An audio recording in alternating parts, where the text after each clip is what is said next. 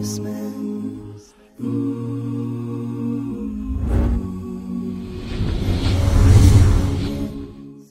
الحمد لله رب العالمين والصلاة والسلام على أشرف الأنبياء والمرسلين وعلى آله وصحبه أجمعين ثم أما بعد The title that I have been given to share with you about in these 15 minutes is Challenging the Existence of God through Challenging the Prophethood of Muhammad sallallahu alaihi wasallam. Um, actually, I, would like to feed off of what our beloved Sheikh Mukhtar uh, elaborated so beautifully and kind of summarize it because I need that to feed off of and to actually discuss with you a few things that I have in mind on this topic. Essentially, in my personal experiences, this is not something based on books and research, it is based entirely on anecdotal, personal experience. Uh, my own journey towards faith and friends and others that I've met along the way that have had conversations with me about trouble in believing in God and things like that. Uh, basically, atheism boils down to two issues where people of faith and people not of faith see things very differently, as far as I'm concerned. And I think one of them was almost completely dealt with uh, in, in Sheikh Mukhtar's talk, and that is the idea of how we view creation. The idea that a believer sees creation very differently. We're looking at the same sun, the same moon, the same earth, the same existence, the creation of our own selves, down to the same protein, but the conclusions we're reaching are very, very different. For an atheist, it is essentially chalked up to chance and order and chaos and has no purpose or conscience in and of itself. The entire universe is without conscience, and therefore it is easy to extrapolate from that that human beings themselves don't possess a conscience. So the entire idea of right and wrong and morality, all of it can be washed away because it is entirely up to us to decide what is right and wrong, etc. Right? So a, a consequence of believing in you know this, this chaos is actually it brings the chaos to human existence. In other words, we, we're not answerable to anyone, and we don't have to have any order in our lives, right? So it, there are consequences to this beyond just an academic exercise about the origins of the universe. They have direct impact on how we see our own lives. Okay, so that's fun. Just, just the first thing, how we view creation. And the second most common discussion, and there are obviously branches that come out of these discussions, but the second major one is essentially the matter of attributes of God. And if there is a God, how is he so unfair? And this thing boils down to, and I'm, I'm being, again, very unacademic as I explain this to you, it's either a personal matter or it's an observational matter. So, in, in a personal sense, it's if God is so awesome, how, did, how come I was diagnosed with cancer? How come I lost my job? What did my, my child ever do deserve to die? How come the tornado hit my house, not the next door house? basically matters of justice, God and his relationship with justice, right? How come this injustice happened to me? So it's a, some kind of a personal trauma, which was alluded to in the previous talk as psychological origins of atheism, right? There's a personal experience with some kind of or some kind of bad experience and you blame God for it how come he didn't protect me from it? How come the you know he didn't come to my aid? I even prayed to him so many times and I still failed and I didn't get into medical school etc etc and therefore I'm having a crisis of faith. That's on a personal side. On the on the observational side is how come there is war? How come there's disease? How come there are you know diseases that have no cure yet or whatever or how come there are catastrophes where innocent people are dying and all of this? Look around you. Where do you see justice? How can you believe in a God that lets all of these kinds of things happen? So, on the one hand, is how we view creation, how we observe the universe around us, and obviously even ourselves. And on the other hand, is matters of justice. Is matters of justice, whether they have to do with personal experience or it has to do with one's observations of the world. And that's basically, of, of all the conversations I may have had with people that are having trouble with faith, or just don't see it, or see, see people that believe as some kind of primitive pre modern creature that doesn't belong in this century, when they have these conversations, it boils down to one of these two things. Essentially, it boils down to one of these two things.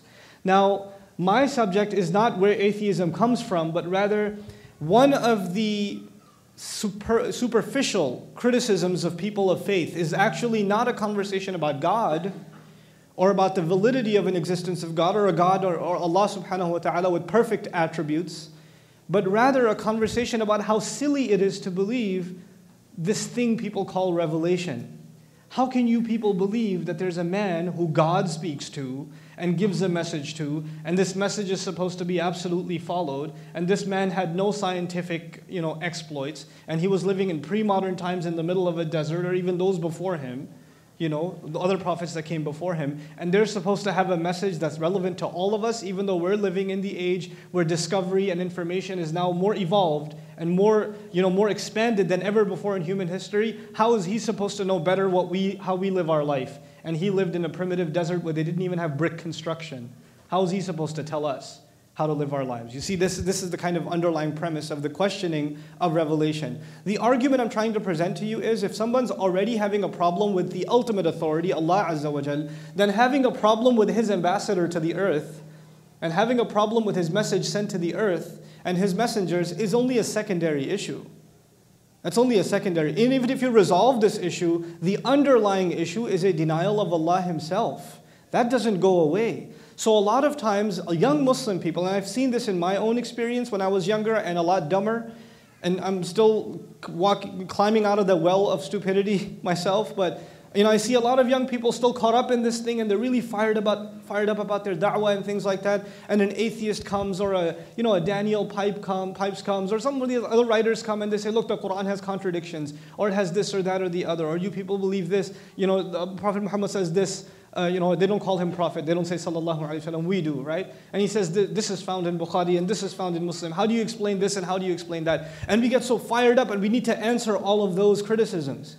And we, need, we feel the urge to say, no, no, no, there's no contradiction here. There's nothing here. You're actually looking at it the wrong way. And they label all of our responses as, as apologetics. Okay, all of our responses are basically us finding one way or the other to rationalize what is inherently flawed. That's how they view it. The problem with all of this is we're getting caught up in a game that is designed for us to lose. It's by design. The nature of this game is no matter what you come up with, la yu'minun. And it's not la yu'minun bil risala. It's not a matter of re- rejecting revelation. It's a matter of rejecting Allah Himself. Allah Himself. Now let's turn to the Quran for some guidelines on this. On atheism. On atheism. I'm, I'm, I, would consider myself finally uh, maybe a beginner student of Quran now after maybe 15 years of trying to understand this book. And I can tell you one thing with some level of confidence atheism is not a subject in the Quran. Atheism is not a subject in the Quran. Quran does discuss doubt, it absolutely does. It does discuss doubt, but it discusses doubt in revelation, it discusses doubt in messengers. It discusses doubt in the afterlife. All the things, all the aspects of our faith that stem from believing in Allah. The conclusions you're supposed to reach, if you truly do believe in God, there are some conclusions you're supposed to reach on your own, like this God would not have left me without guidance. This God cannot be unjust, there must be some mechanism of justice. All those conclusions people doubt, and those are discussed. And when it comes to Allah and doubt, Allah just asks the rhetorical question as though it's not even a valid concern. Afillahi shak? Is there even doubt in Allah? And even that's not, it's not even afi fi wujudillahi shak. It's not even, is it in the existence of God there is doubt? But rather, afillahi shak can even be understood as, are you doubting His justice, His mercy, His love, His care, His guidance in what He's telling you? Are you doubting, any attribute of His? Not His existence. His existence is not questioned in the Quran.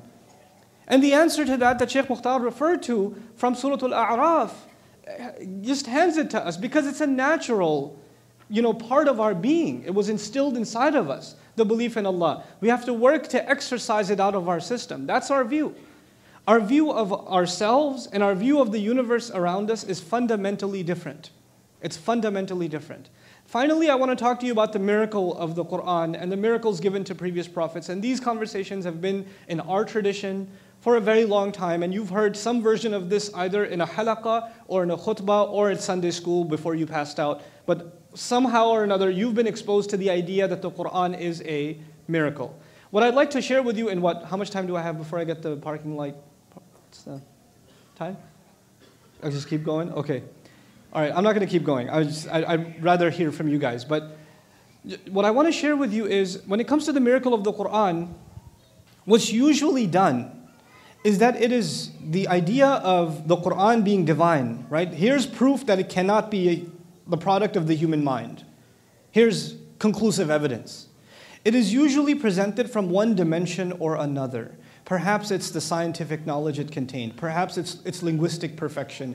Perhaps it's, it's legal depth.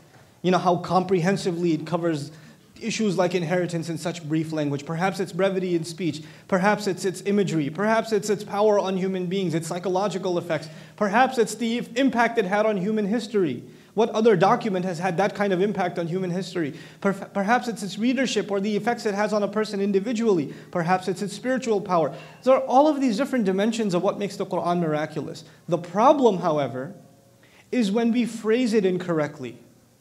When you phrase it incorrectly, you're saying the Quran is a miracle because of these reasons. That, in my humble opinion, is phrasing it incorrectly. The Quran is miraculous in more ways than you and I can understand or perhaps even appreciate in a lifetime. But what I find, I'm phrasing it the way I think it should be phrased.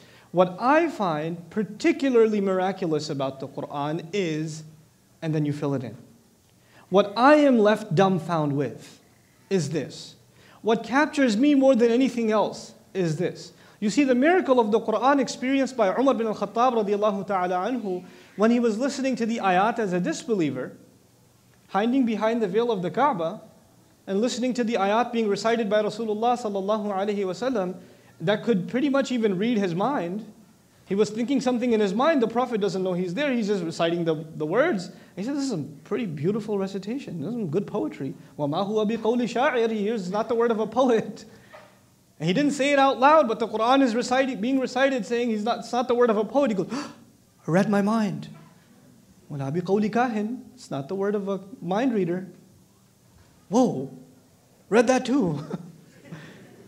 you know, Tanzilum min Rabbil Alameen. If you were to ask him at that moment, what is the miracle of the Quran? He'd say these ayat. These are the miracle of the Quran. In other words, the miraculous power of the Quran is appreciated at an individual level.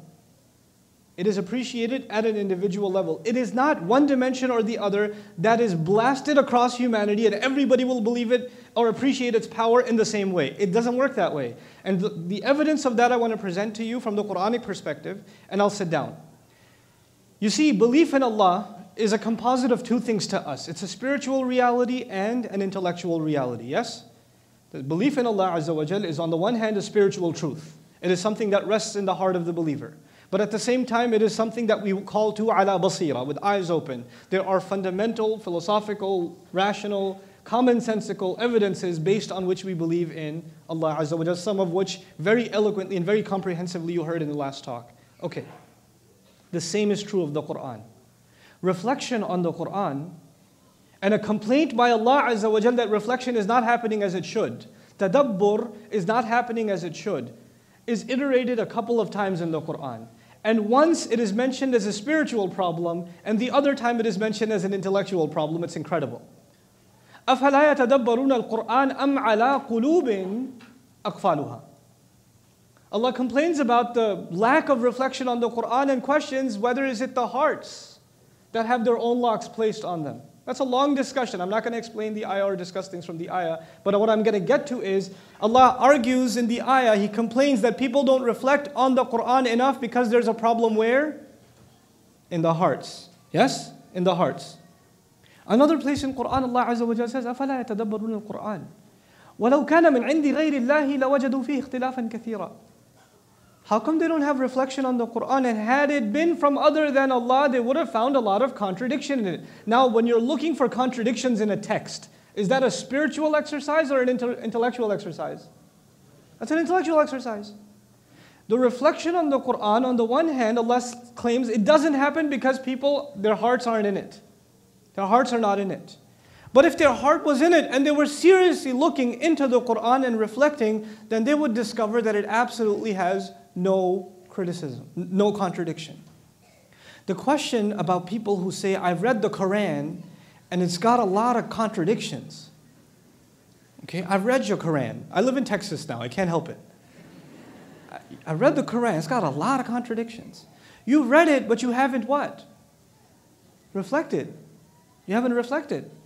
And when you reflect, you will only discover that there is no contradiction. But who is going to spend time reflecting on the Quran except someone who is deeply, genuinely from their heart looking for guidance? Otherwise, you'll do a casual read, pick out the things you'd like to criticize, and move on.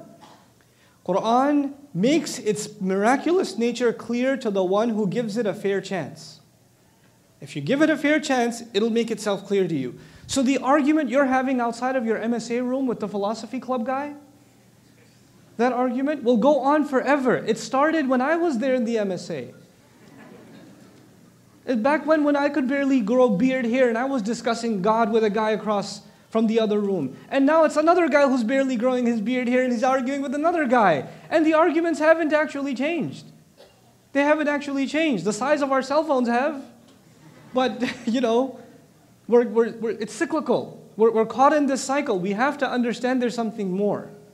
And that, that if we present the miraculous power of the Quran in a blanket way, the final issue with this is going to be it creates a problem. Like if I'm, for example, I'm a student of language. One of the thing that fa- things that fascinates me about the Quran more than anything else is the incredible language of the Quran. It's just mind boggling how, in, how intricate the language of the Quran is. As a student of language, as a student of linguistics, and then a student of Quran, you are left just dumbfounded. You're just left dumbfounded. You know the ayat about uh, shaitan? What, he will, what directions he will attack from?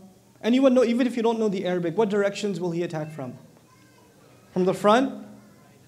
From behind? From the right and the left. Okay? Now, the thing is, move, I gotta finish this talk because this is too interesting. Have a seat, everybody. So shaitan attacks from how many directions? The devil attacks from how many, how many directions? Four. From in front, min bayni aydihim. Min bayni aydihim. From behind, min khalfihim. But then, an, not min. He changes the preposition. Now, the, in the English language, it says from in front, from behind, from the right, from the left. But the kind of from used when the right and the left are mentioned is changed.